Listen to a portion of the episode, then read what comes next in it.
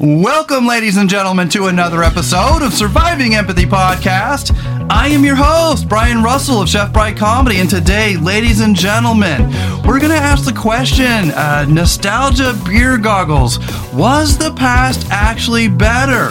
We have a list of pros and cons of living now versus then, and we're trying to get down to the uh, quintessential question of are we living in worse times than we used to, or is there something just simply clouding our perspective? At the end of the day, Rebecca and I, yeah, we miss the past. We miss the old ways and the old days, of course.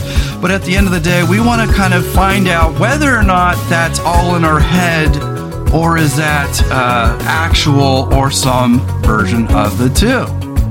We decided to turn this into a two part episode because I just thought it was too much good stuff to waste. And so we're going to split this into two parts uh, because, frankly, we have a list of pros and cons and we didn't want it to go to waste. There's too much good stuff here. If you want to contribute to the cause, come on over to my link tree. That's linktree forward slash Chef Bry Comedy. You can always pitch into my Patreon or uh, any of my various tip jars. We appreciate all your support and help. And you can also help us by sharing the show with your friends on social media. Oh, that helps us so much. But if you could contribute a buck or two per month, it would go a long way into helping us feel good and to help uh, steady the, the brand so that we can continually grow and get better for you guys. So let's take a stroll down memory lane and talk about nostalgia. We'll tell you what it is and what it's all about and whether it's good or bad for you. And let's begin. Welcome back, everybody, to another episode of Surviving Empathy Podcast. I am your host, Brian Russell of Chef Bry Comedy, and today, ladies and gentlemen, it is my uh, absolute pleasure to welcome my co-host. She's the host with the most, Rebecca Russell. Please say hello. Hello. So, you folks, how you guys doing? Uh, welcome back to another episode of Surviving Empathy Podcast.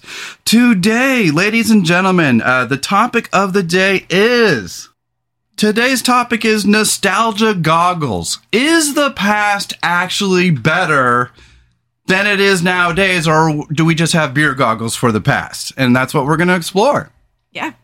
right? Yes, sir. Yes, sir, Rebob.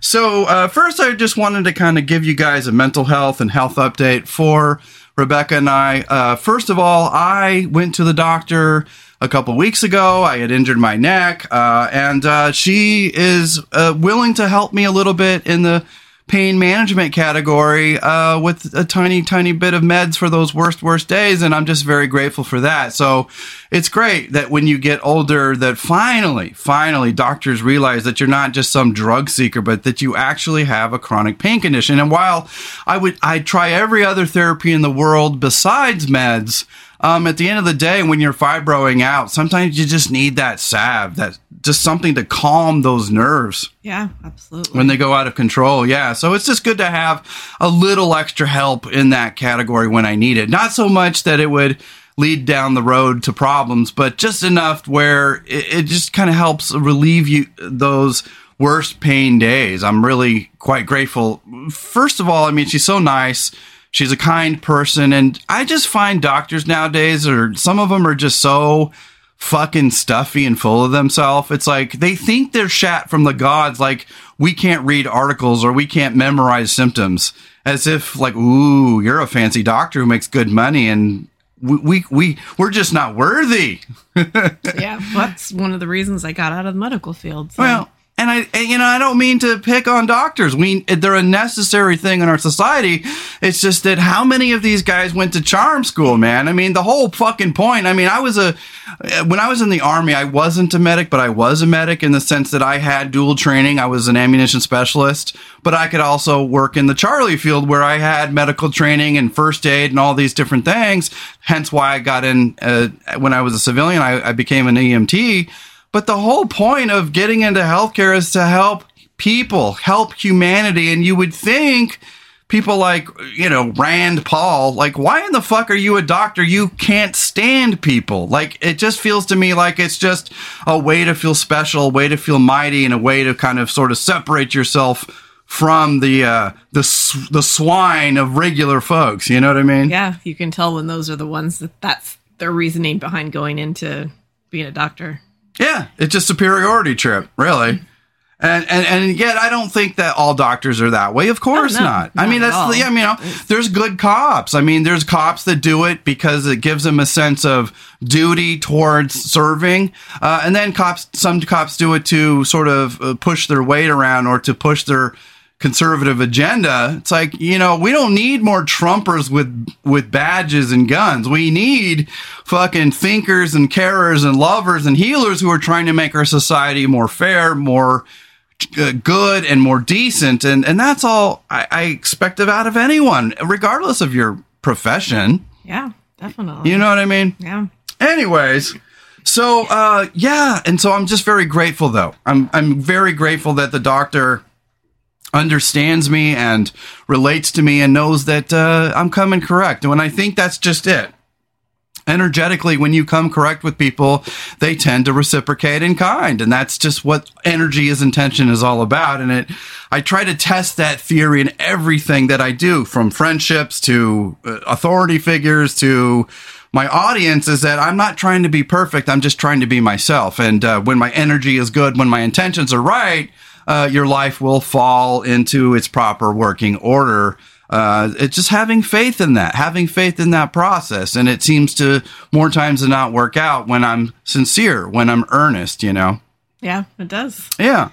But uh, uh, tell the folks about your colonoscopy. Tell the folks what happened. You got your um, your got your bum looked at. Yes, I did. Well, um, yeah, we had done those little the Cologuard, the mail-in tests, and mine came back positive, which could be could be nothing, could be cancer, could be polyp, polyps, could be Yeah. Well, it, it could be nothing. menstrual blood, or uh, it could be anal bleeding because of a, a, a what do you call it? Those uh, hemorrhoid. Could be a hemorrhoid. So yeah, had to have the full-on colonoscopy, and the Mm-hmm. like you always hear from everyone, the prep sucked. It's just that liquid. It's thick. It's Thick gross, lime juice disgusting Stuff. Yeah. So, but it cleans you out. That it does. So Yeah. yeah. and the actual procedure was nothing because I was asleep. So Yeah, I, I just get worried. I'm I'm a worry wart, and I always worry anytime I put my my myself or somebody I care about in the hands of somebody else where something could go wrong, my brain automatically goes to that place of it will go wrong, and it doesn't. I mean, anytime I fly, anytime I have surgery, anytime my mom or you have surgery, I'm just a worry wart, and it's not that I don't have trust in science. It's just that you hear all these freak stories, and then you just freak yourself Oh, out over nothing. Yeah. You know And what I mean? Of my, my coworkers told me a, a freak story of what happened to him. So Yeah. but then he comes in beforehand and tells you, you know, problems are like three out of a thousand. So Yeah. you know, pretty good odds. Yeah, but still, I mean, odds are one of those things where, you know, it's just Anyone can be that person. anybody So- could be that, right? And I always assume it's going to be me, of course. yeah. But, But- it was fine. Everything is fine. Um, Yeah, no, I- Apparently, so I'm waking up. I remember uh remember being wheeled out of the room and saying thank you. yeah. And then I remember coming into the room with you, but Yeah. apparently I was talking all the way down the hall. You were talking the whole time, and I thought you were. I thought you were. Ta- uh, I thought that the nurse was talking to another nurse, and I hear it. I see that it's you. You're just a little chatterbox, and I was like, and that's so funny because I mean we're talking total introvert here, and you're just talking like. Like like Grandma Mabel Yeah. talking about her secret recipe, you know. and I don't know what I was talking about because I don't remember it. Yeah, So, and then I tell, yeah. ask her, "Do you remember talking to the nurse?" She's like, "No, I don't. I was talking to the nurse. Yeah, you were tra- chatting your little head off." but it was just to see you so animated after a procedure where you got knocked out. Because when I had a shoulder surgery, I mean, I was fucking Well, you had out. you had the full on anesthesia, like where Yeah. you had to have the the The pipe- trach tube and the- everything, yeah. So mine was just a little bit in my IV, and it just wears off so. It wears quickly. off very quickly, Yeah. metabolizes very fast. Yeah. Well, I'm just very glad and very thankful for it. You know, and that's kind of what this show today is all about. Is I want to kind of explore nostalgia. Um, okay, you so you raised your hand and I paused for nothing. um, she wants to tell you that it came out fine. Go ahead. Well, yeah, everything was fine. It, it turned I thought we said that part, no, but I okay, said the you're right. actual procedure was fine. I thought we kind of cleared the air that everything. No. I I think they would have uh, known by now that it wasn't fine had, because we said everything was fine. But okay, yeah, go ahead. Everything was fine. Go ahead. You just said it, so Oh, lovers quarrels. No, I'm kidding. Um, no, no, I'm really, I'm just very grateful that it did turn out great because, you know, like I said, I'm a worrier and um, life is scary. And it's just, you just always know someday your card's going to get pulled and the universe is going to look at you and go, you, you know, like Freddy Krueger, you. And you're like, no, not me, help. You know what I mean? And, and, and so I'm just always worried about that. So I'm just grateful for our health. Uh, it just makes me feel good to know that, you know, one less thing to worry about. yep, definitely. Yeah. But, you know, and I, I crack wise, but no, it, it's sincerely in my heart. I'm just so grateful that I have you. I'm grateful that we have what we have. And, uh, just, you know, life, I, you know, life is becoming such a shit show that I often wonder whether or not, um, nostalgia goggles is a real thing. Like, uh, what was the past really better, or are we just all sort of getting worse? you know what I mean? Yeah. And I want to explore all that scientifically, emotionally, psychologically. Uh, we have a list of pros and cons of living back then versus uh, versus now. So we'll get to that a little bit later. But we do want I do want to start with an article that should set this up quite nice. And uh, and I want to kind of explore nostalgia. What is it? Why is it? Is it good for us? And at the end of the day, um, you know, like I said, are times actually better in the old days? Or is that some is that a part of the mat, maturation process where everybody just feels like their childhood was better? Because i mean you i bet you if you asked parents in the 80s was it better then? They're probably like i made seven bucks an hour. No it wasn't better Yeah. so I want to just really explore was it actually better and to what extent? And maybe we can really at the end of this show parcel out exactly what it is that makes it feel better even and and is that real? Is that a real thing? Or hindsight is always 2020 you know what i mean? Okay so this article is called i science kind of like i robot but it's i science. It's uh, from the uk isciencemag.co.uk uh, it says do you remember when? The purpose of nostalgia so it kind of just starts off. It says Laura Bello Rodriguez invites us to take a trip down memory lane, explaining some of the benefits of nostalgia for our mental health. Laura Bello Rodriguez, 19th February 2021. Billie Jean by Michael Jackson starts playing. It's a Friday evening in June 2019. You have just finished your last exams and are at a house party with your friends, chatting, dancing, and singing. Summer has begun. Suddenly, someone calls you from the other side of the room to help them cook dinner. It's your flatmate. This is British. flatmate. uh, you were brought back to 2021 where you're, you're locked at home in the middle of a pandemic. You were sitting on the sofa with your headphones on, listening to Billie Jean, daydreaming of these memories. God, how much I miss those times, you go say to yourself. I wish I could go back to that day. We've all felt nostalgia at some point or another, triggered by listening to a certain song, smelling a particular perfume, looking at an old picture, or having a conversation with a friend that starts with, Hey, do you remember when? We all know how it feels. The bittersweet sensation of remembering a good experience from our past that we know we can't, we can't go back to. Mm-hmm. The word nostalgia comes from the Greek nostos, return, and algos, pain, like return to pain, uh, literally meaning the suffering for the return or the home. The first description of the word back in uh, the 17th century was uh, therefore used as a synonym for homesickness. And I got that a lot when I first Yeah. moved to Reading for the first time. It was my first big move. Oh my God, I was ill. Oh, I I could bet. felt Yeah, ill from age. from the change, you know. And then you start realizing that it's all different, but then you get into this sort of like, oh, I still have food, I still have air, I still have people around me. You start to realize that it's just psychological and you get used to it in a way. Anyways, it says the first description of the word back in ni- 17th century uh, was used as a synonym for homesickness. In fact, nostalgia was considered as a medical condition that uh, featured other symptoms like an irregular heartbeat or anorexia. By the beginning of the 20th century, it was categorized as a psychiatric disorder accompanied by insomnia and anxiety.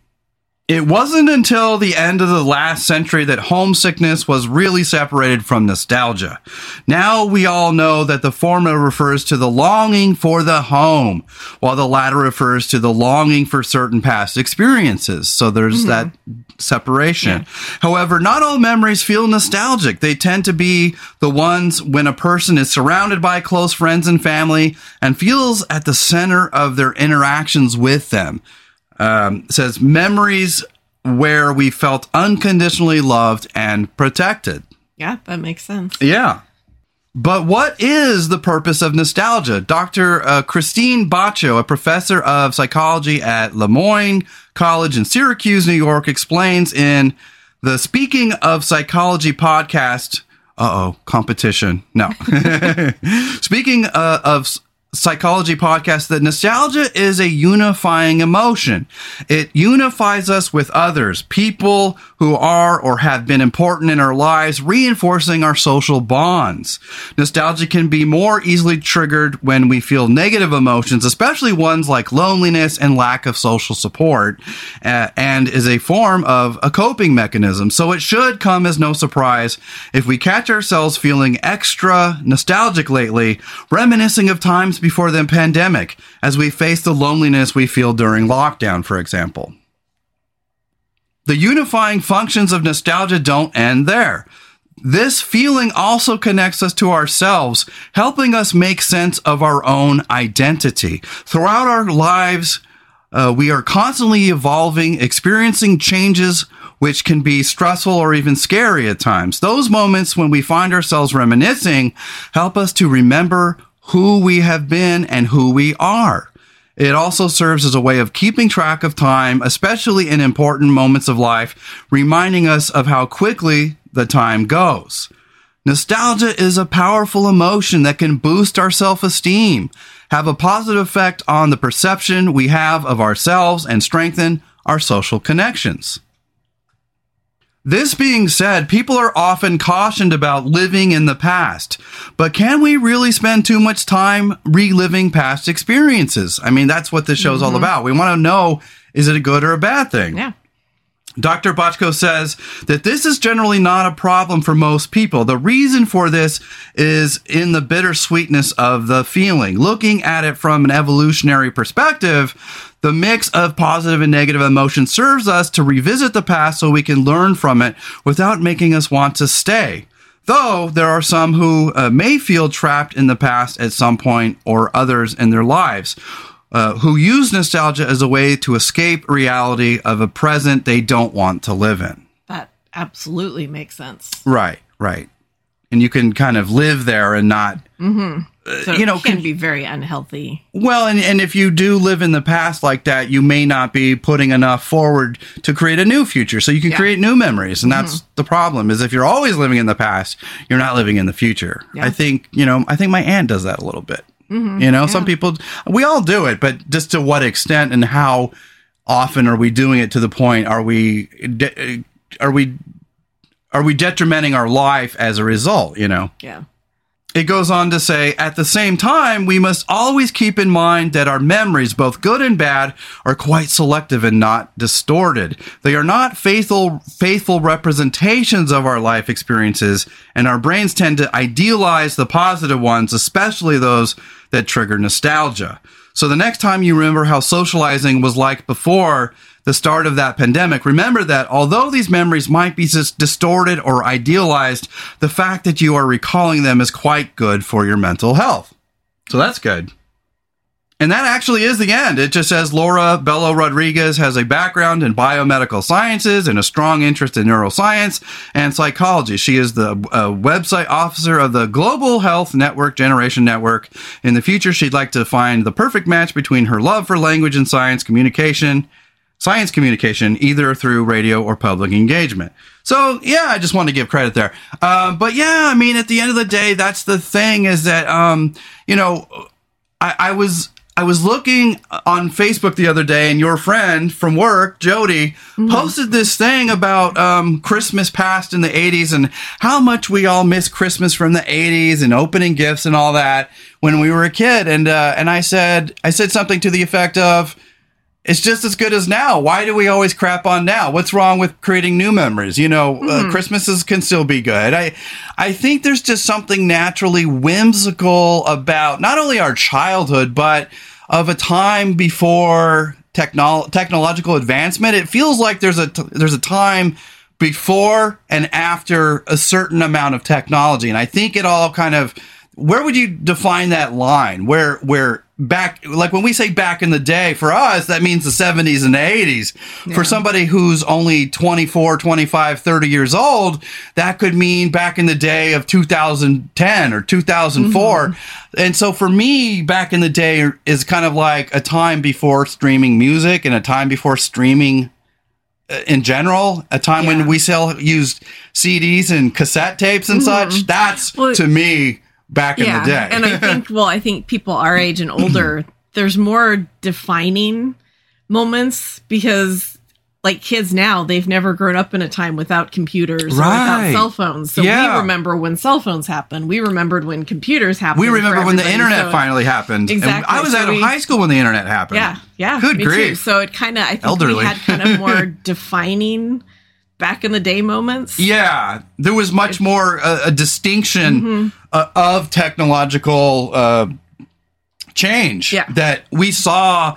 Uh, movie rentals and VHS and Betamax, and then we saw like 1999, 2000 when all those stores sort of closed down, uh, mm-hmm. and because we we frankly had you know back in the day, I think it was like uh, Netflix.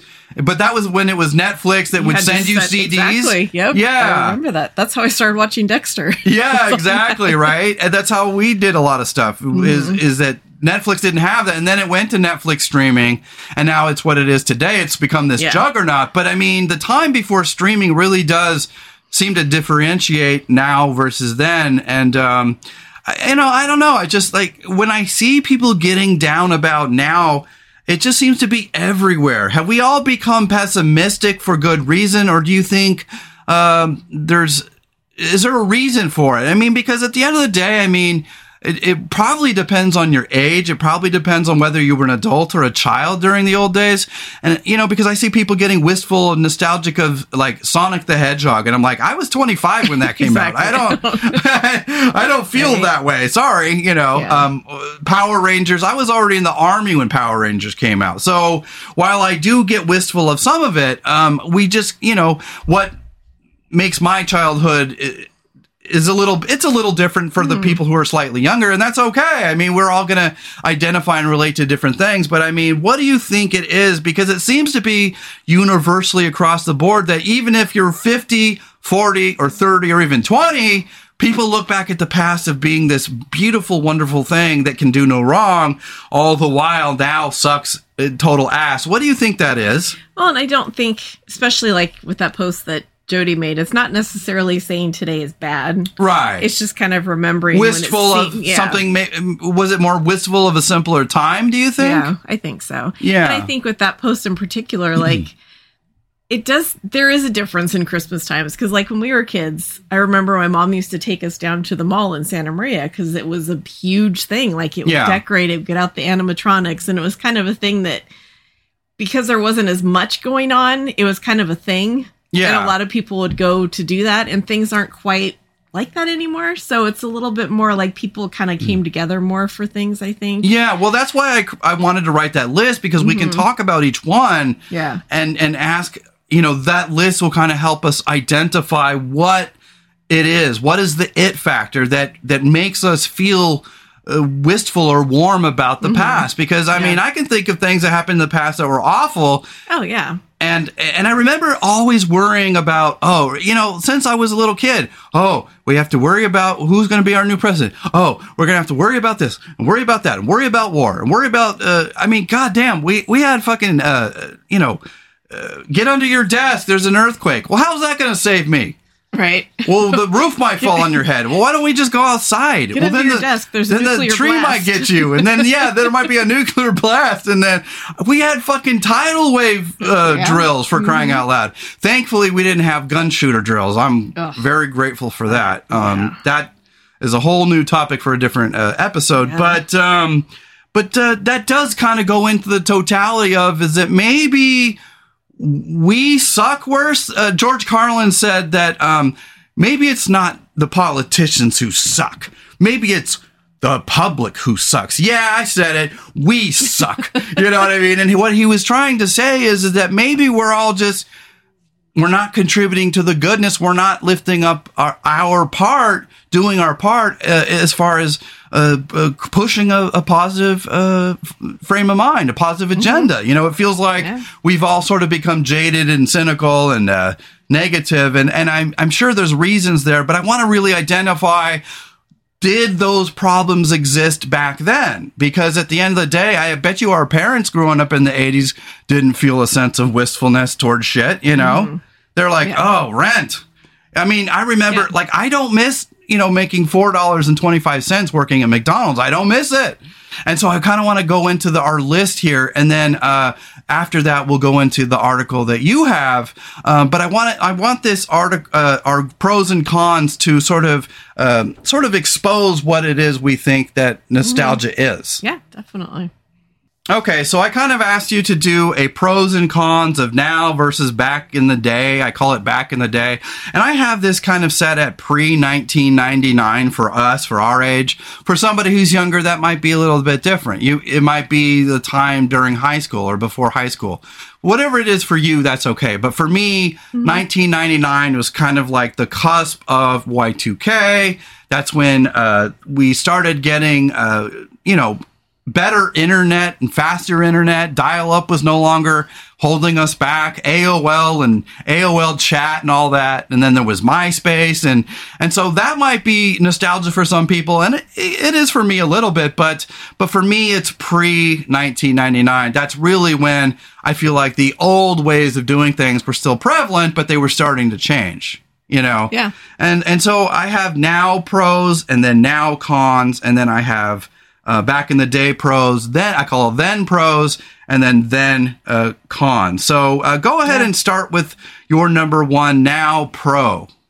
And I definitely don't have 10 like you do. That's okay. we'll try. We'll make the best of it. Yeah. Um, cell phones Yeah. is a big pro for Yeah, me. so I'll just Mm. share mine too. Uh, I had called. I I just I was more like general about it. I said mm-hmm. better infrastructure, communication systems, internet, phone, utilities, water, sewage, electricity, internet, transportation, which is rail, light rail, cars, electric, hybrid vehicles. So infrastructure's gotten better because at the end of the day, utilities have gotten better. We have internet now. We didn't used to have internet.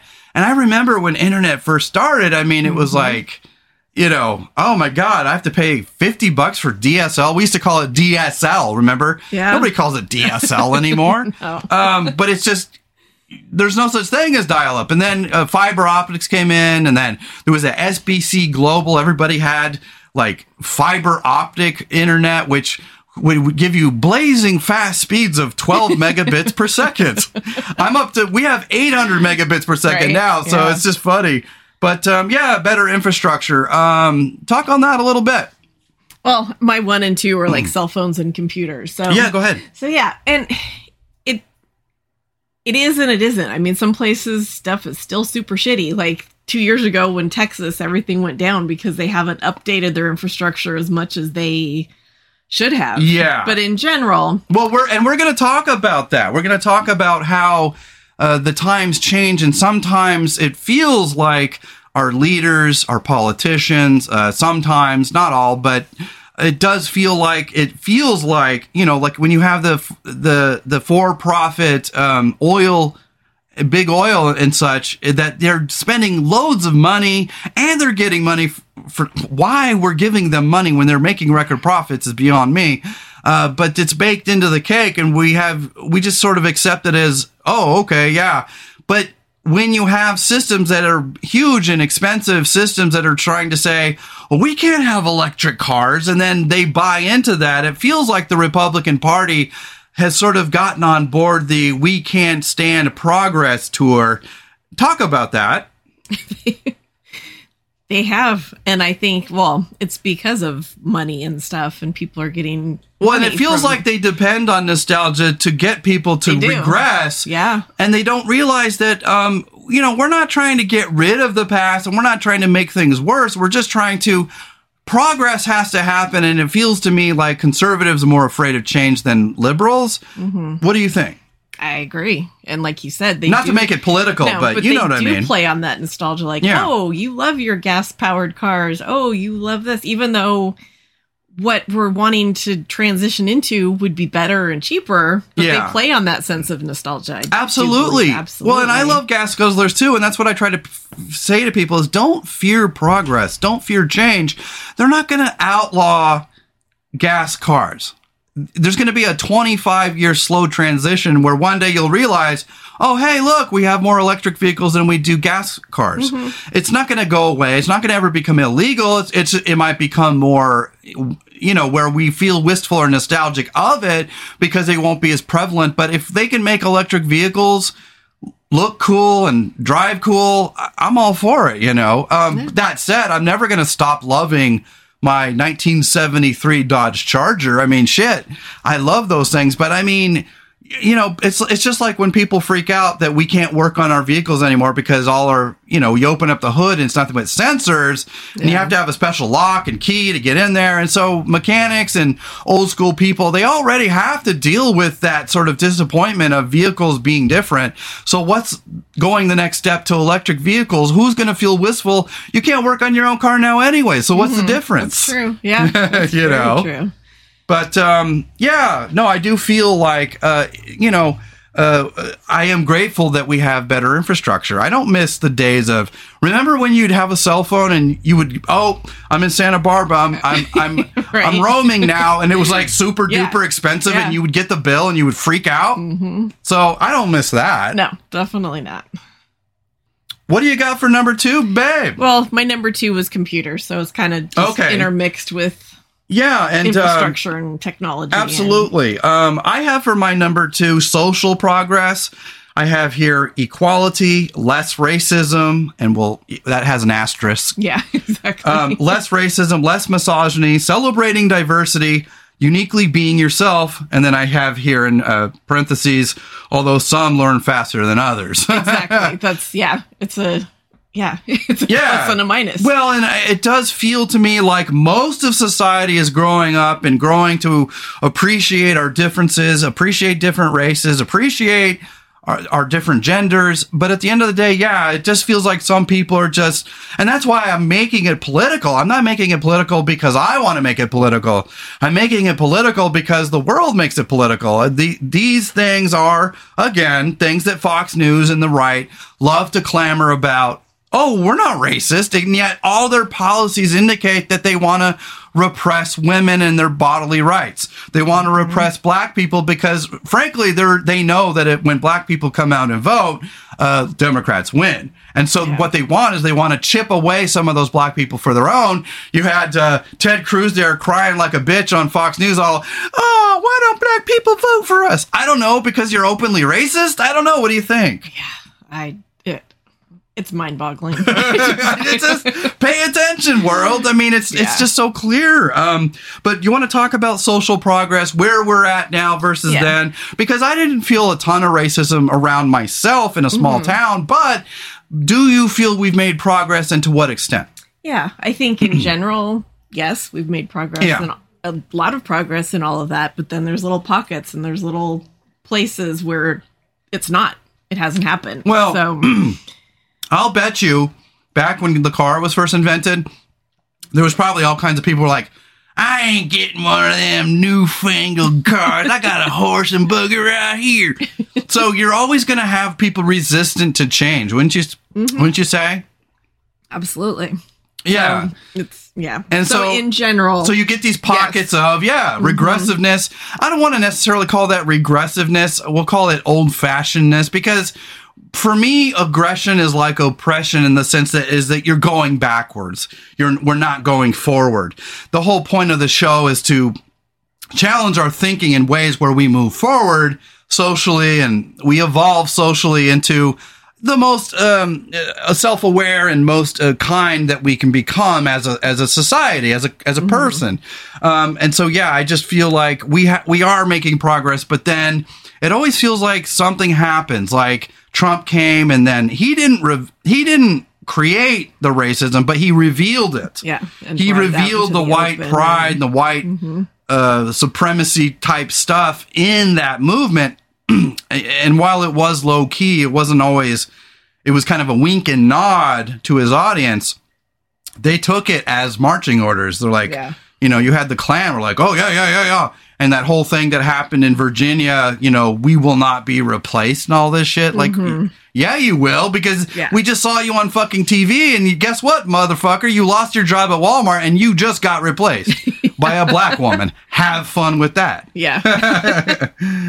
Okay, so what do you have for number three, huh? um, which it, my number three basically goes into what we were just talking about, just more equality, yeah, yeah. genders and races, and Yeah, I do- I do feel like we have in progressed in a lot of ways. I do remember when I was in the army, it was in the 90s, it was in the early 90s, and uh, President Clinton was our president. And I always felt safer being in the army during a Democratic run rather than a, a you know a, a, a Republican because they are they were a little bit more warmongers. You know, I was always afraid when Bush became president. I was like, oh fuck, here we go. Yeah. You know, um, when Clinton became president, I was like, whew, okay, good. Um, uh, even though we did have conflicts, and then that's not to say, you know, uh, that uh, we don't, because uh, President Obama engaged in, in some war. The, the mm-hmm. only Oh, good yeah. thing I can say about Trump is that we didn't go to war. And I was like, wow, amazing. You know, he's not a war hawk. But I think it's because he didn't want anything big taking over the airwaves. It always has to become about him. I really do feel the only reason why he's not a warmonger is simply because it takes attention away from Trump. I mean, And seriously. yeah, as horrible and sad as that sounds, I yeah, I agree. yeah. But Yeah, so I do feel like there is more equality today, but but what I was going to say is back, you know, in the in the Clinton years, I felt like we had made great strides to be um, less racist. Now, when I was in the South, it was funny because black people, you know, like cab drivers and stuff, they would talk about their low key racism towards white people. And really, they were only doing it because white people hated them. And so they were always nice to each other's face and then always would talk shit. I mean, openly. You'd be in the back of the cab, like, white bread motherfucker. You know, like, whoa. like, hunky ass, dry ass, crack ass. You're like, whoa. you know, but, um, but I do feel like, um, we had made great strides for equality. Um, and then you see, oh wow, you know, don't ask, don't tell was a thing. We didn't openly allow gay people in the military, and so I think the whole thing is, is that yeah, there's a tribe of people on the right, mostly, usually, that want to hold back. They don't, they don't, you know, and, and is it religious? Is it not? I don't know, but they seem to be now. The big fixation is um, anti-LGBTQ. And then you see, like, what happens is when these guys talk openly about their not wanting to have gay people or trans people in the military or whatever, it always leads to some kind of kerfuffle. And then you got shootings and all these things. And so the shooting a few days I'm ago. surprised that Fox News isn't somehow implicated in that because they are a part of that information silo that does stir up all that hate. How do you think they get away with that without I really culpability? I honestly don't know how they get away with it because Yeah. they can't make a concrete link and that would be the only reason. Yeah, I mean, if someone yeah. said straight up, "I watched this particular And this episode of this this this, person and prompted he me said to go shoot up a joint." it." Yeah, Right, right. They just can't say in general this, even though it does lead to Well, things and like and that. and I don't think conservatives are racist always. I think they know that their base is racist, and they and it's all about red meat. What can we throw the lions that they will enjoy? And they know that they can throw certain things out there to keep them forever outraged. You Yeah, know, but if you even take advantage of that and even do say things to animate people like that, Yeah. you are racist. Well, yeah, So, because yeah, I mean, if you have to stoop to that level to get conformity out of your, you know, base, it would it feels to, it stands to reason that you don't respect your base because you're willing to lie, you're willing mm-hmm. to marginalize, and you're willing to say outrageous things to stoke up hatred and fear. And it's like. It's like they're trying to make Biden out to be Satan. It's like he's fucking Biden. You nobody believes that Biden is evil. Nobody Right. fucking believes that Biden is the devil, and yet you hear it all the time on the right, and it just makes them look stupid. What? Speak on that. you just said it. I mean, yeah, they just they manufacture like yesterday. They were manufacturing outrage that they had the pardoning of the turkey and bringing the Christmas tree in on the same day Oh, within like ten minutes of each other. Yeah, and the fucking guy during that interview said, "Well, Trump did it too, but, But- like he almost admitted that it was two different Yeah. standards. It- like, oh my god!" exactly. And so yeah, it's just it's so manufactured. And every year it's like, oh, here we go again, another manufactured outrage about the war on Christmas Yeah. Mm-hmm. or the war on Christianity. Dude, be a Christian, just shut the fuck up. You don't hear me fucking going on all the day, every day about my beliefs. It's like, believe what you want, Mm-hmm. you know? yeah, Anyways. Okay, so just to remind everybody, the pros and cons of now versus back then, uh, we're on now pros. Number four, baby. number four is my last one. Yeah. But anyway, um, medical breakthroughs. And the thing that came to mind as I was thinking about this was we were we were present for the whole genesis of HIV and AIDS. Yeah. And at It that point, it real. was it was an automatic death sentence. It was horrible. It Yeah. was and now you see commercials for these medications that can take you down to basically I know they're just like it's amazing. It's like yeah, just take this pill and it's it's it's you know it- you can't even detect the HIV in your system and- yeah. anymore. It's like and I don't know what kind of you know I, I often wonder because I often wonder yeah do these um, gay folks who are who who've contracted AIDS accidentally just through their normal you know dating situations no fault of their own? I mean yeah they didn't use a condom but maybe they did and i mean you can Yeah, you know but the point is it doesn't matter. It's like it, it's not a gay disease. It just Mm-hmm. it just happens a lot in the gay community because of how it can be uh, transmitted. But at the end of the day to see people happy, happy and living. I mean, Magic Johnson was one of the first because Yeah. he was wealthy. He could manage it, but now we're at a point where anybody can mitigate and manage it. It's Yeah. fucking crazy. and the timing and how quickly that happened is Well, amazing. So the fact Yeah. that's why medical breakthroughs is my thing because Well, I had that uh, as my number Yeah. three. I said medical science is getting a lot better, and I agree. I, you know, when I like when I go back to watch The Exorcist and all those tests that they put her through, little Regan through, like, oh my god, are you printing newspapers or are you helping a girl? although MRI it's- machines are still pretty noisy. Well, but yes, but but I know. But I mean, think about Yeah. the breakthroughs in terms of uh, quickness and uh, image quality, and just um, I mean, everything was analog. You couldn't even Mm-hmm. download that shit to a computer yet. It was all printed out and stuffed into a a, a drawer somewhere. Yeah. Mm-hmm. A file cabinet. It's like, oh my god. Yeah. So yeah, no, I do believe medical science is getting better. Absolutely. Um, do you have any more? no. Okay, well then I will continue. Um, I've got ten. I've got and ten. how sad is that? It's the it's the pros for the, the for the present. I'm just like, eh. I ran out of stuff at four. yeah, no doubt. Um, I have number four. Uh, health insurance is more abundant. I remember the days before Obamacare. I couldn't get, dude.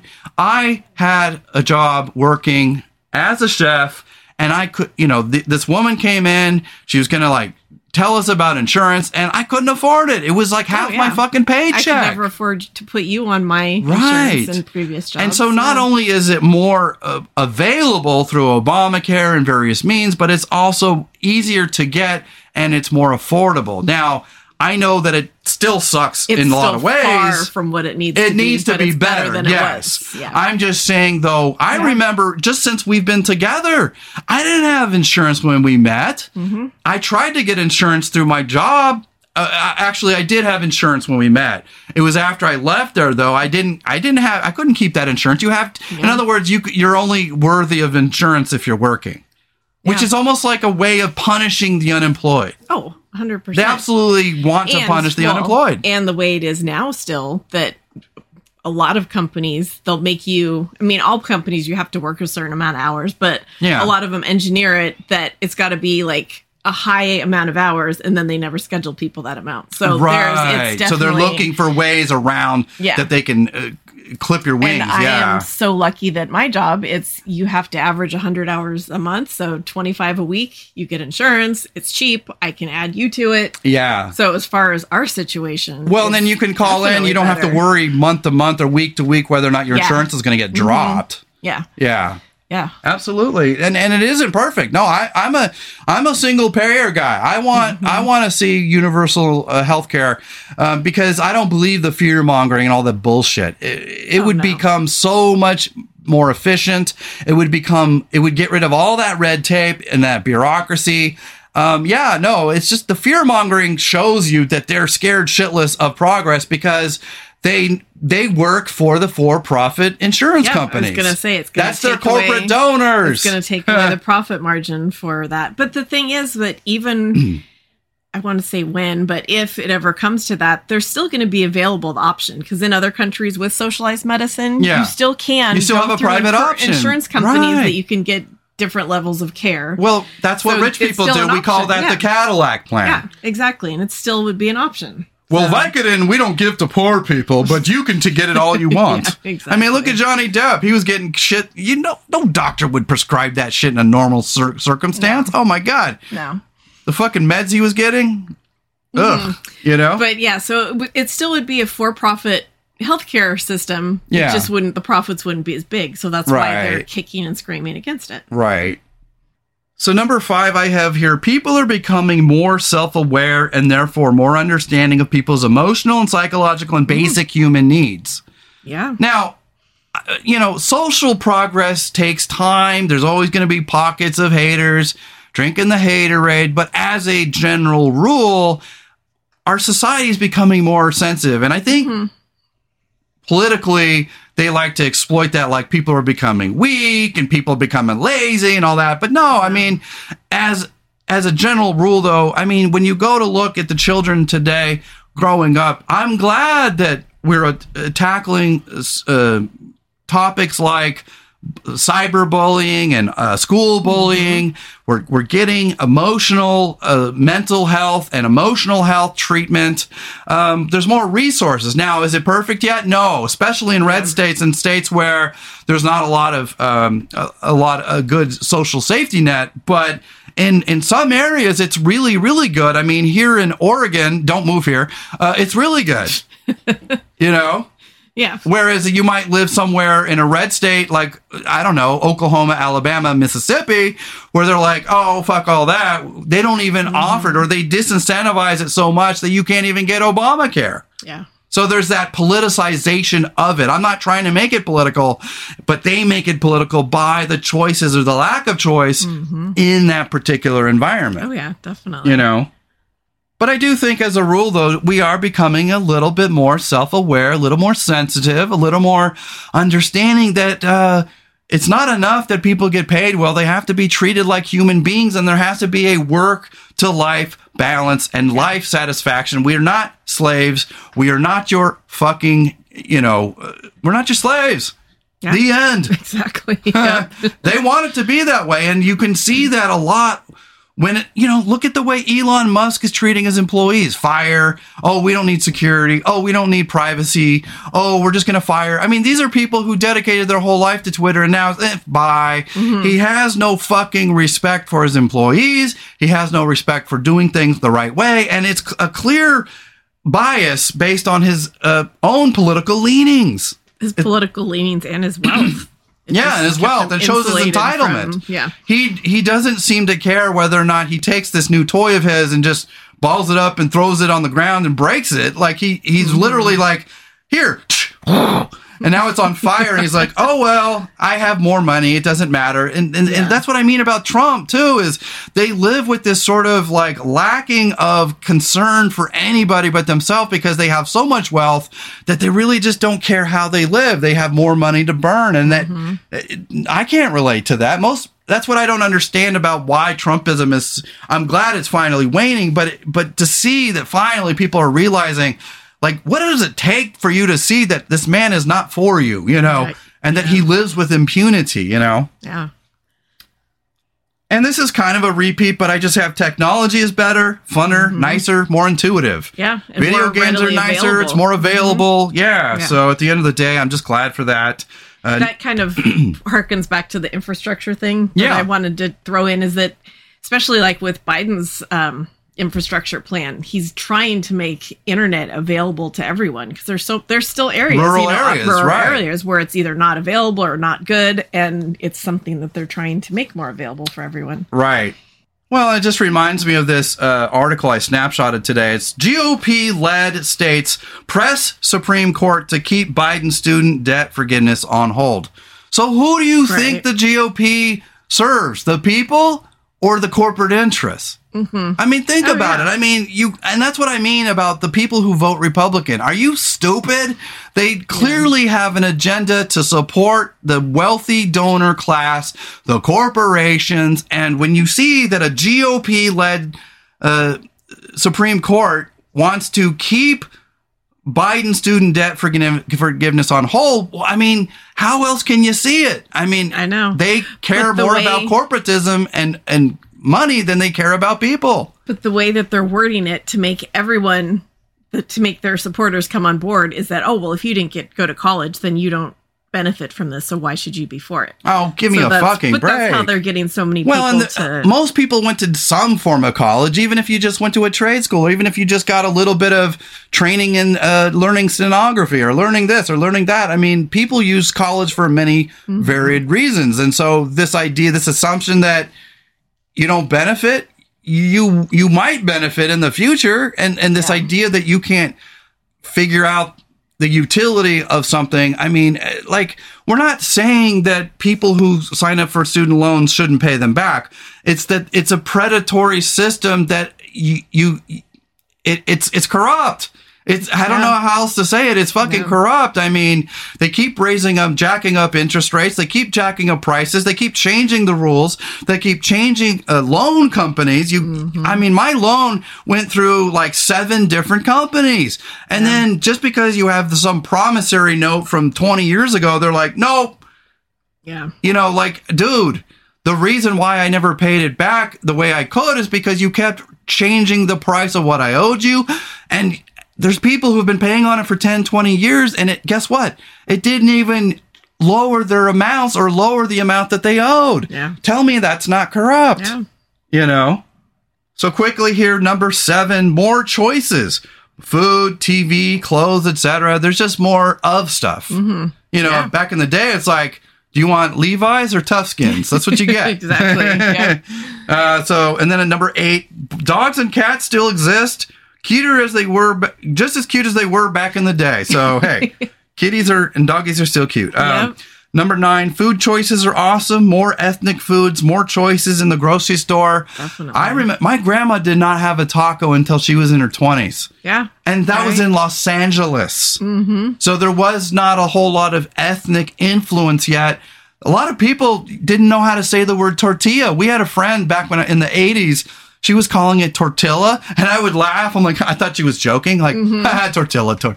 And then I found out, no, no, that's how she really pronounced it. Yeah, because no, she we- she didn't. There was no uh, cultural appropriation. Our culture just wasn't used to ethnic foods yet. Well, when I was in high school, we went back Hmm. to Illinois to visit my grandparents. So that was in high school. So it was the late 80s. Yeah. We couldn't find a tortilla to save our lives. And the Yeah. one, we finally found some and it was like in a box and it was like probably 800 years old. And yeah.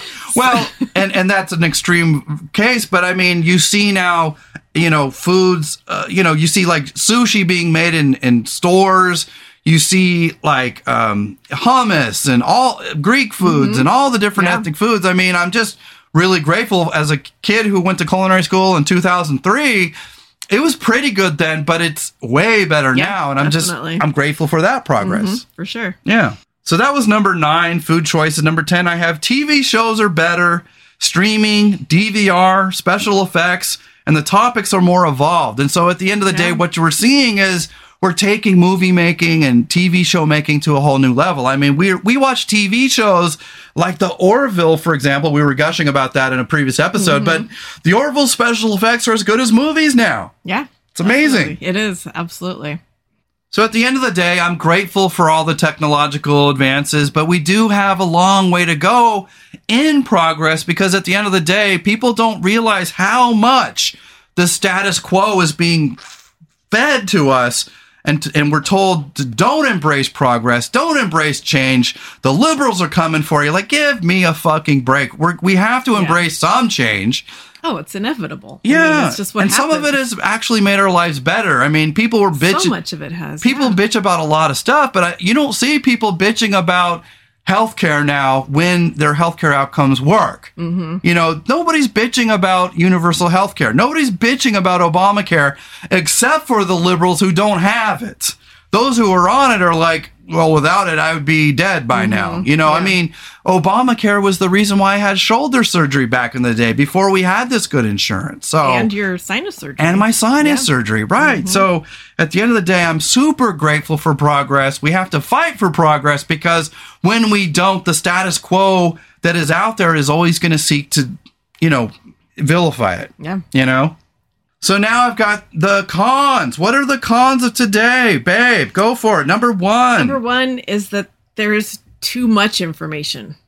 24 7 news cycle, Yeah. and there's just so much coming at you all the time. Can I read mine? yeah. Everything is overcomplicated, too sophisticated. Mm-hmm. TMI, too much information. I've done entire episodes where I tell you guys that there's just too much out there. You can't keep up with it all. Don't even try.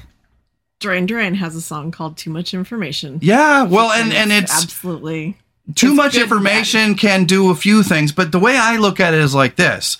When there was only 3 channels on TV and the president spoke, everybody listened. Mm-hmm. And the next day at the water cooler, everybody talked about, "Oh, I like this or I like that." In other words, there was a, a greater sense of kinship and connection to each other because we were all listening to the same the things. Same page, yeah. Now we have a channel for every attitude, a channel for every lifestyle yeah. at the end of the day, while I do like all that, you know, uh, just giving us more options, at the end of the day, I kind of miss the fact that we all watch the same TV shows, we all love the same things, and as a result, I feel like we've become we we sort of let our differences vilify us rather than uh, to you know we should explore those differences as a good thing, not a bad thing Yeah.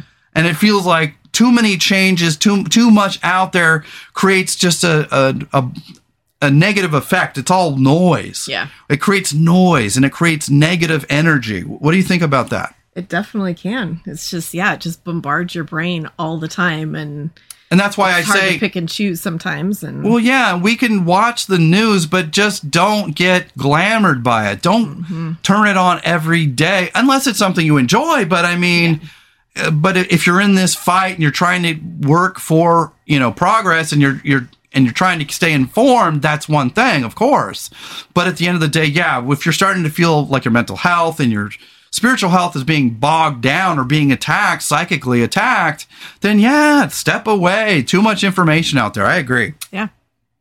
Number two, babe, go ahead. My number two, even though cell phones is one of my pros of the modern era, Yeah. um, you're expected to always be reachable.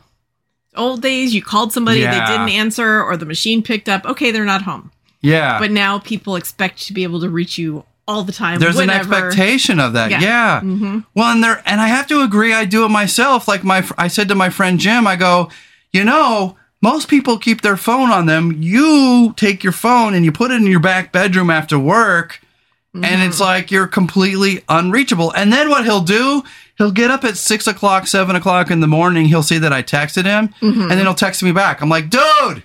That was yesterday. What are you doing? Yeah.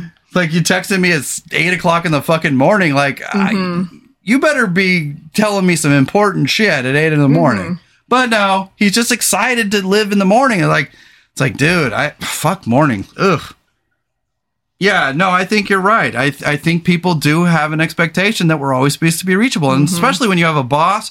Like when I worked Yeah. at Target, my boss was an actual sociopath. He was like calling me hey, I need you to available anytime I call. You better make my Yeah, phone, right. make my, you know, no matter where you're at. He even said, like, I don't care if you're in a movie theater, you you better answer. I'm like, I go, dude, our job isn't important enough for all that. No, Right, uh, yeah. uh you know.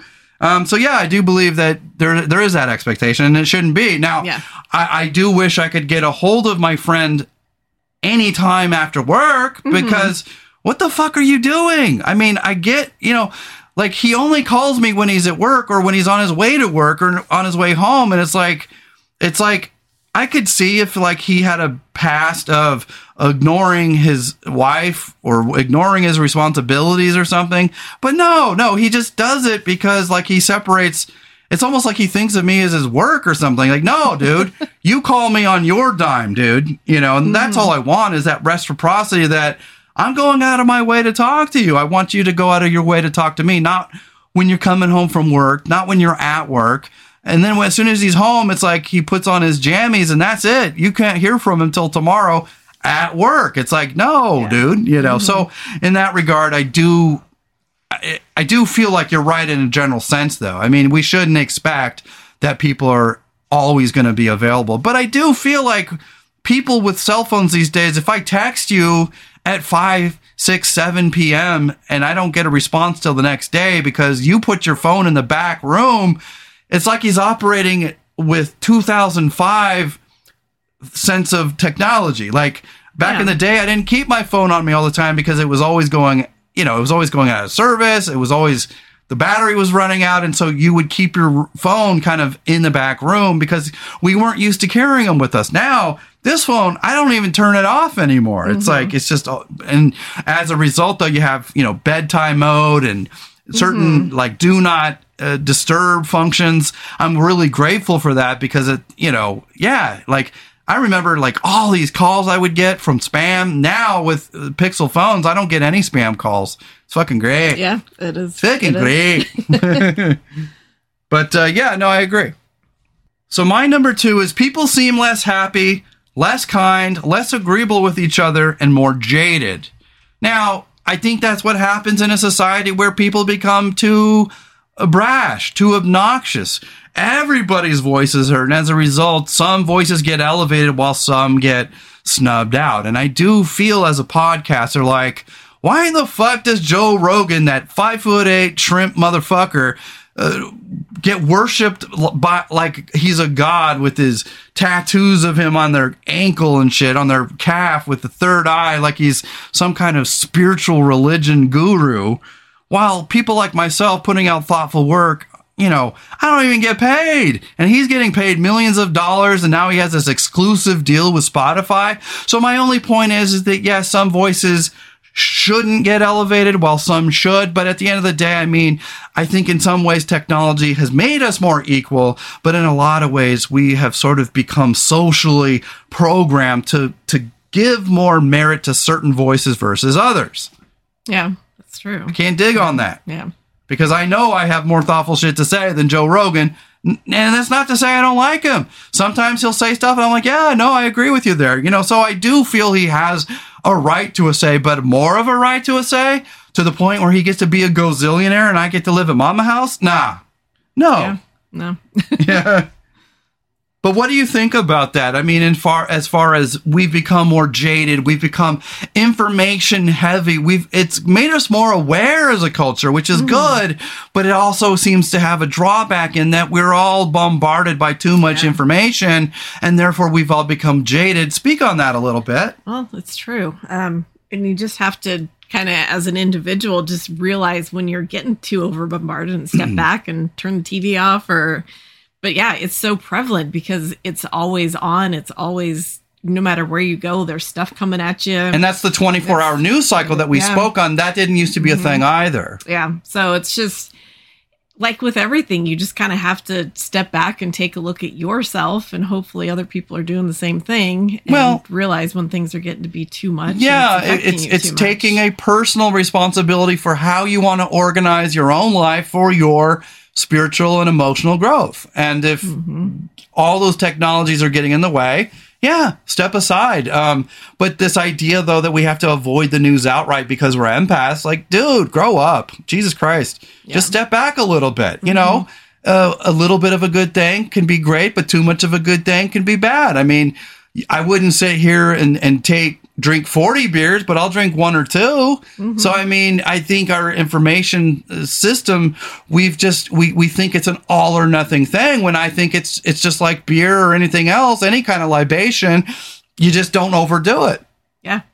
Absolutely. And if you don't have that kind of control over yourself, well, I mean, there's the little things on like Instagram. I have a thing where I can set it for an hour and then an hour comes up and it goes, Hey man, you've been doing this for an hour. And it, it kind of reminds you to help you Yeah. temper your time on social media. I think that's kind of cool. Yeah, it is. I ignore it, but it's cool. Three. okay. Number three, baby, go for Uh, it. number three con for today is um, I put jobs feel less personal. And I think that's partly because there's so many more corporations these days. Like back in the day, there was a lot more mom and pop operations that people worked for sure. And smaller companies instead of these big corporations. So it didn't feel as soulless. and- Yeah, and that's why I think Christmas has become. People say there's a war on Christmas. I don't believe that, but I do believe in a in a general sense, corporatism taking over our entire world. It has made it feel more homogenized, more soulless, more robotic. And there was a little personal touch to it, a personal feel that I do miss. I agree. Mm-hmm. Yeah. Yeah. Absolutely. Um, for my number three, I have more political strife and divisiveness, dark monies uh, taking over politics and the corporate sector. That was my number four. So we'll combine my number Yeah, four with your go number for three. it. Yeah. I just, I said politics is so divisive. So Yeah, I do feel like in the information age, uh, they're just constantly trying to get us to war with ourselves, war with each other, war over all our differences, war over black versus white, man versus woman, liberal versus conservative. I mean, Jesus Christ! At the end of the day, take a day off. Good grief. Yeah, absolutely. And You know? I just I I can't remember which politician it was, but somebody that used to say back in the day, like we'd all go out to lunch together, we'd hang out together. It doesn't matter what side you were on. And today Yeah. it's just so Well, you know what I see. divisive at, at Yeah. that level all the way down to us. Yeah, no, I agree. And you know, the thing that I've noticed, like yesterday, I was kind of scanning through YouTube, and I saw a YouTube thing about the guy who uh, crashed his car in a somewhere because he was some right wing lunatic, and he crashed his car and he hurt and killed a bunch of people, and he's getting sentenced today or yesterday. And it's like all the time when that's regular news, some fucking dipshit killing some other group of people based on his beliefs, uh, uh, whether he, he's anti LGBTQ or anti uh, liberal or whatever. At the end of the day, we're finding out that information now is becoming weaponized. Yeah. That's fucking dangerous. Yeah, it is. And so, yeah, I really do wish that we could eat with each other, talk with each other, and be each other's friends. You know, I, I happen to seem to manage it with Craig and Evan and a handful of conservatives. But at the end of the day, I mean, yeah, but I do have to watch what I say. Um, I don't, but uh, I would have to watch what I say if I cared. But um, I just mean to say that, um, you know, why do we always, like everywhere I go, liberalism is a mental defect. Conservatism is a mental disorder. Like, no, it's not. It's just a point of fucking view. Calm down. Yeah. You know? So that was your number 4 mm-hmm. I did my number three. So my number four is unsustainable high cost of living, inflation getting out of hand. And that is my number five. So wow. we'll combine your number We- four and by the way, we did not work on these together. These are completely Yeah. separate. But mm-hmm. yeah, no, I just feel like the high cost of living, inflation. There used to be a time where it seemed like we could make enough money to live. And now I don't see how anybody does it. There was a time when there could be a family Mm-hmm. of four or five and the dad went to work and the mom stayed at home and Yeah. they could have a house and have a car and have vacations and have And now you see like um, mothers who choose to stay home because it's cheaper than daycare. Oh my God. yeah Like, geez Louise. yeah i've known know? people who were two income families and the the mom she just worked to pay for daycare Yeah. and what's the point of that I mean, Yeah. yeah So so and and then just so we can address it, why is it that when Trump's president, when uh, inflation is high, that's because of corporatism. And when it's under Biden, of course, it's all Biden's fault. Talk on that. Oh, that's just the the political The noise, the noise machine, just- I call yeah. it. Mhm. Yeah. Just a way to keep people divided and angry at each other. Right, right. And that's just, that didn't used to be as much of a thing. No, not at all. No. that I call it the political apparandi, you know, the the mm-hmm. political apparatus that has just created this everlasting, never relenting machine of constant bombardment of divisiveness. It's Yeah. fucking toxic, man. it is. Okay, babe, number 5. My number five was your number four, the cost of living. Oh, okay. yeah. Then you're not what's your number 6? I don't have one. Oh, you're done?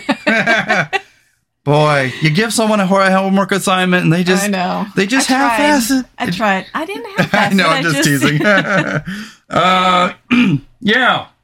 Oh, yeah. We didn't talk about the cost of living. Speak on that. So, what's what's different about the cost of living? Because I I remember making four twenty five an hour, going, oh, this is not sustainable. But now Mm-hmm. I make 12, 13, 14 an hour, and I'm like, oh.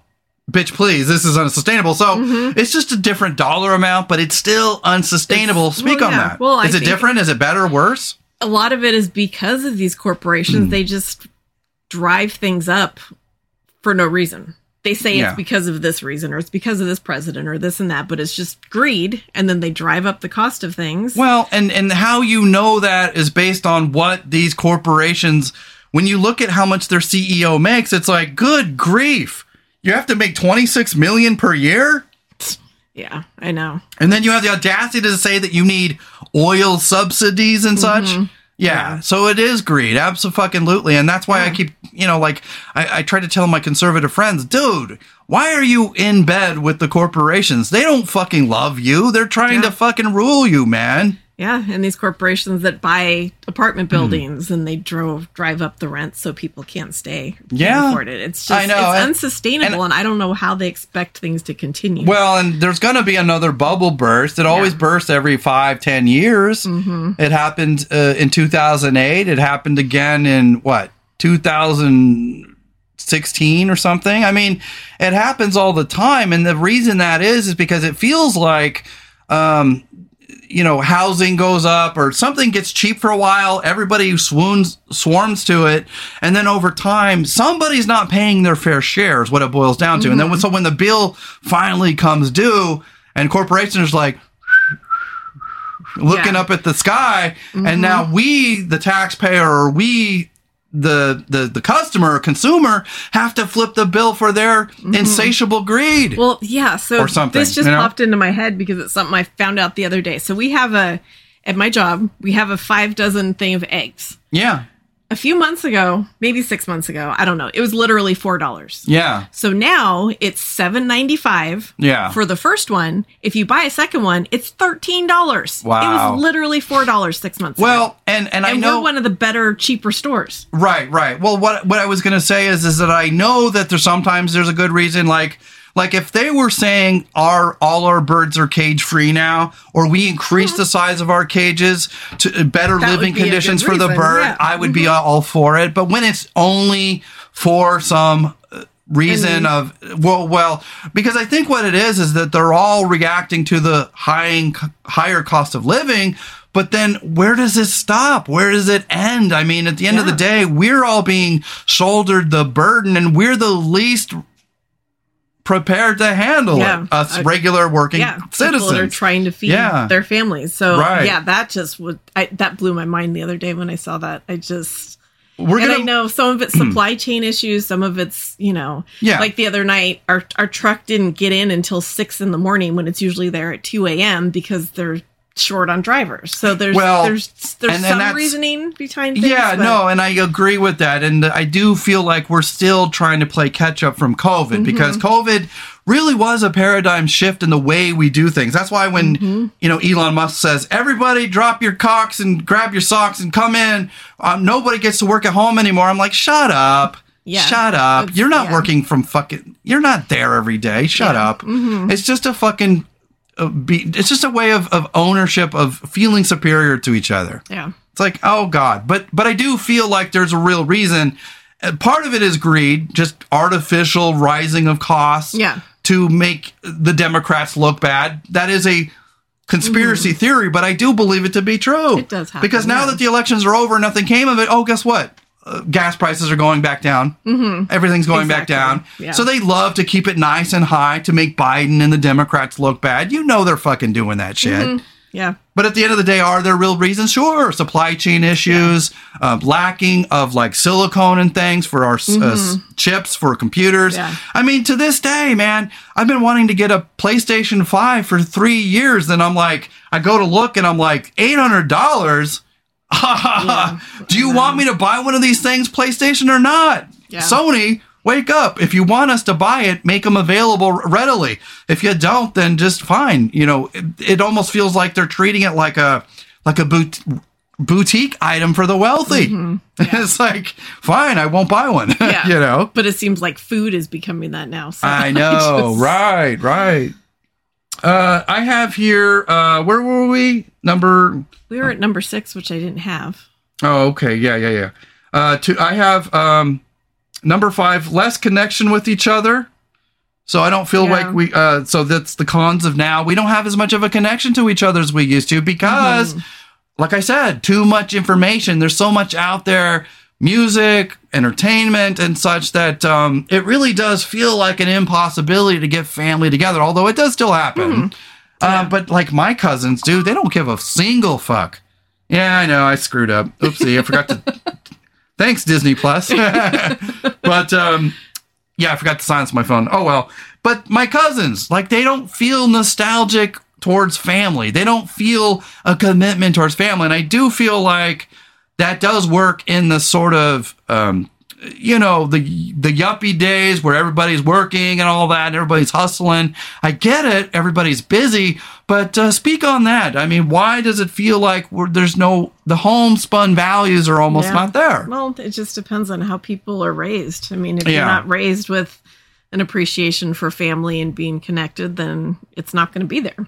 Yeah, So- yeah. It depends on that a lot. Yeah, I agree. I agree. You know, and I don't mean to pick on my cousins. It's just they come from a different generation. I often wonder if it's just a generational thing where they don't understand the importance of family. And um, you know, the thing for me now is is like I had this always appreciation for family and togetherness and connectedness. And now, you know, like everybody's living on different sides of the country some folks have died. Uh, you know, some Mm-hmm. Yeah. people are in on the who's cow. You know, it's like, you know, it's like at the end of the day. I mean, yeah, maybe, maybe this we're trying. Maybe I was yearning for this feeling of nostalgia uh, uh, to no avail. Maybe I was just trying to replicate what I felt in the '80s, and it just Yeah. it didn't take for, for Yeah. because it's a different time. yeah. Yeah. Okay, since Rebecca uh, only did half of her assignment, I will finish the list. No, I'm kid- I'm teasing. I got 10 for all the pros and cons of back in the day. Okay, good, good. Yeah, I know, right? so I have here uh, uh, uh, uh, too many people, too much stuff, too much competition, and not enough to go around. I.e., not enough good jobs, clothes, mouths to feed, etc. So overpopulation. Uh, you might want to, you know, think of it as um, supply and demand seems to be outrageous. Certain items cost an arm and a leg, and you just like, nope. Like you can't cook with that thing anymore. Like, oh, I wanted to cook with this one thing, truffles. Oh, no way. Yeah. you can't Right. even like. It's not even sometimes affordable for regular people. You know. Yeah. Um, number seven, I have music, rock, and metal. Not as prevalent. Too much auto tune and soulless music, shallow music, mall music, bubblegum bullshit. Um, call me old fashioned. But Yeah, God, I, I listen to some of this new shit and I fucking cringe. I want to throw up. I'm like, Ugh. and I don't mean, you know, like it, to each their own, of course.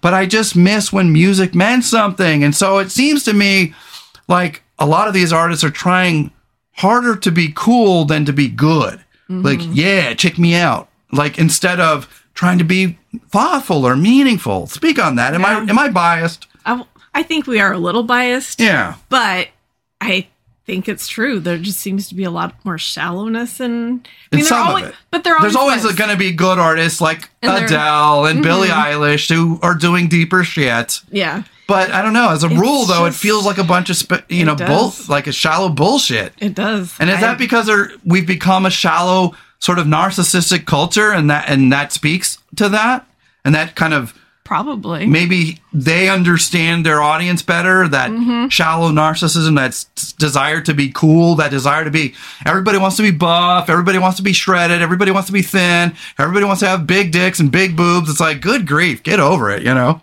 Yeah, I think We're not allowed right. to have I flaws that is- anymore. that is shallowness of society. But then I see people like, you know, like I don't like the Weeknd's music. I don't even like uh, Post Malone. In fact, I still think Post Malone is uh, like you works for the UPS or the U.S. Postal Service. I don't know who what a Post Malone is.